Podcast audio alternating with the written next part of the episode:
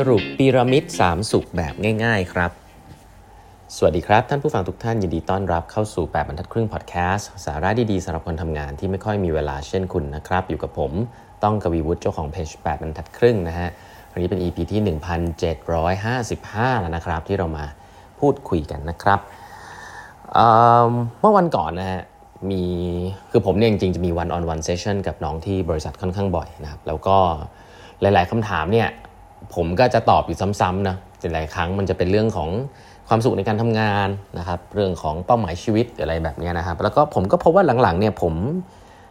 ตอบคำตอบเนี้ยบ่อยมากเลย ก็เลยคิดว่าอาจจะอยากจะมาแชร์ทุกๆท่านเนาะ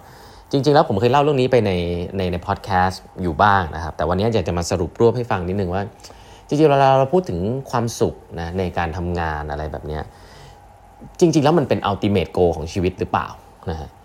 มันอาจจะไม่ใช่ก็ได้นะ เพราะว่า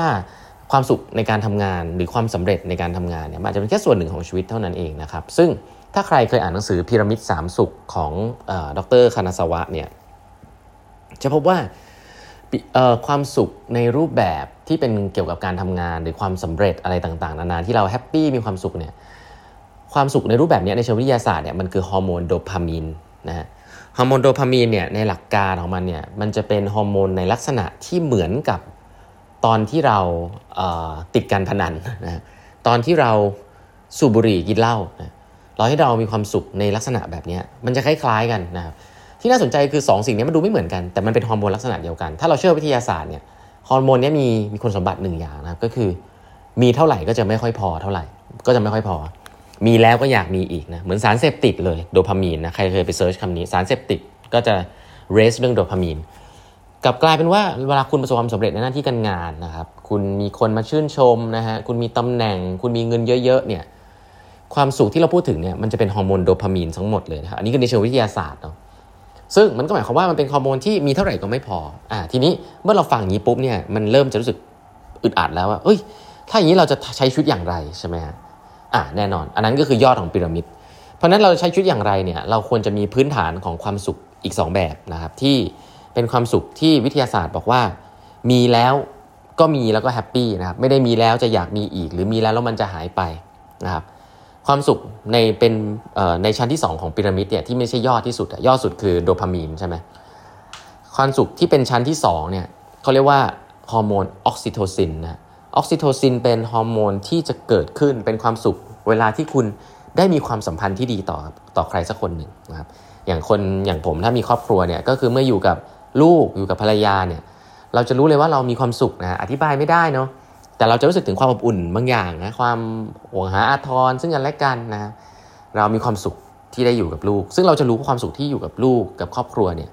มันช่างต่างกับความสุขเวลาประสบความสำเร็จในเรื่องหน้าที่การงานนะซึ่งส่วนตัวผมก็ อาจจะคิดว่าความสำเร็จหน้าที่งานก็พอมีอยู่บ้าง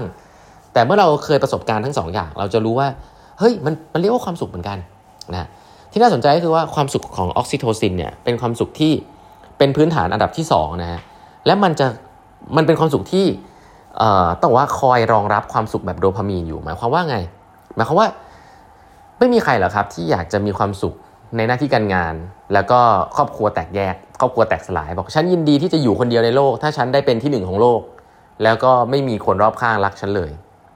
ไม่มีใครพูดคำนี้เนาะเพราะฉะนั้นแล้วน้อยมากนะครับที่คนจะแลกความ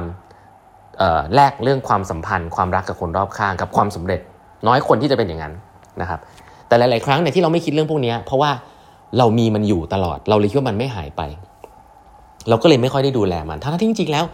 ไอ้ status quo ปัจจุบันที่คุณมีความรักความสัมพันธ์กับคนรอบข้างเนี่ยแหละ มันเป็นสิ่งที่ดีมากๆ ที่คุณควรจะ maintain และทำให้ดีขึ้นต่อไปนะครับ เพราะฉะนั้นแล้วความสุขแบบออกซิโทซินเนี่ยเป็นความสุขที่เป็นพื้นฐานของชีวิตที่คุณมีอยู่แล้ว แต่อาจจะมองข้ามไป เพราะว่ามีแล้วก็เลยไม่ค่อยรู้สึกอะไร แต่เวลาคุณไม่มีปุ๊บเนี่ย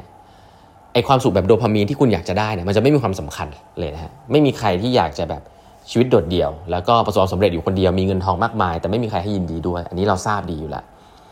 เพราะฉะนั้นความสุขออกซิโทซินมีความสำคัญ และมันจะรองรับความสุขแบบโดพามีนนะฮะ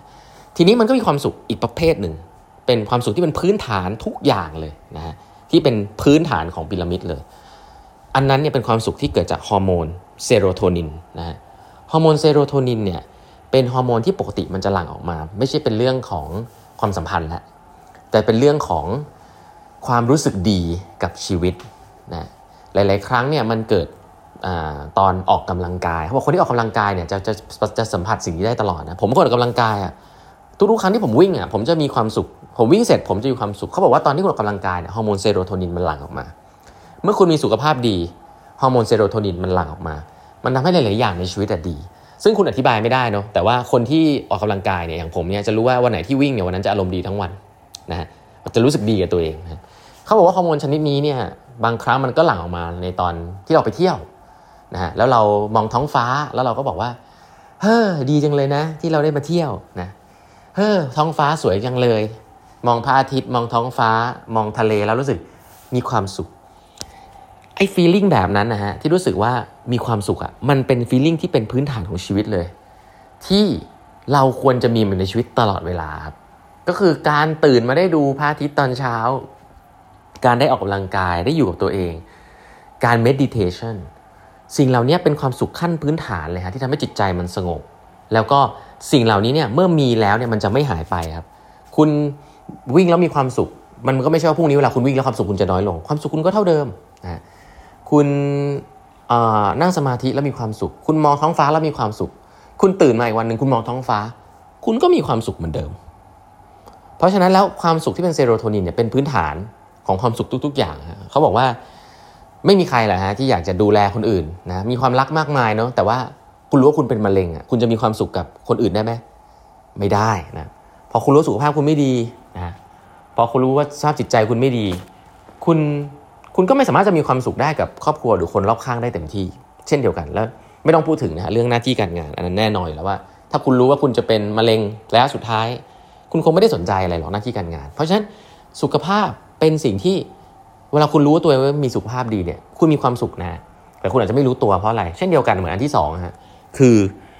เมื่อคุณมีคุณไม่ค่อยรู้สึก แต่คุณจะรู้สึกมากๆเลยตอนที่คุณเสียมันไปนะครับเพราะฉะนั้นความสุข 2 ประเภทหลังเนี่ยที่ผมพูดถึงเนี่ยออกซิโทซินกับเซโรโทนินเนี่ยเป็นความสุขประเภทที่คุณต้องให้ความสำคัญมากๆเลยนะครับในชีวิต เมื่อคุณมี2สสิ่งนี้ที่เป็นพื้นฐานแล้วเนี่ยที่เหลือเนี่ยคุณค่อยมาคุยเรื่องความสุขในการทำงาน ความสักเซสคนนั้นจะคิดยังไงกับฉันฉันจะต้องไปตรงนั้นตรงนี้เรื่องเก็บตังค์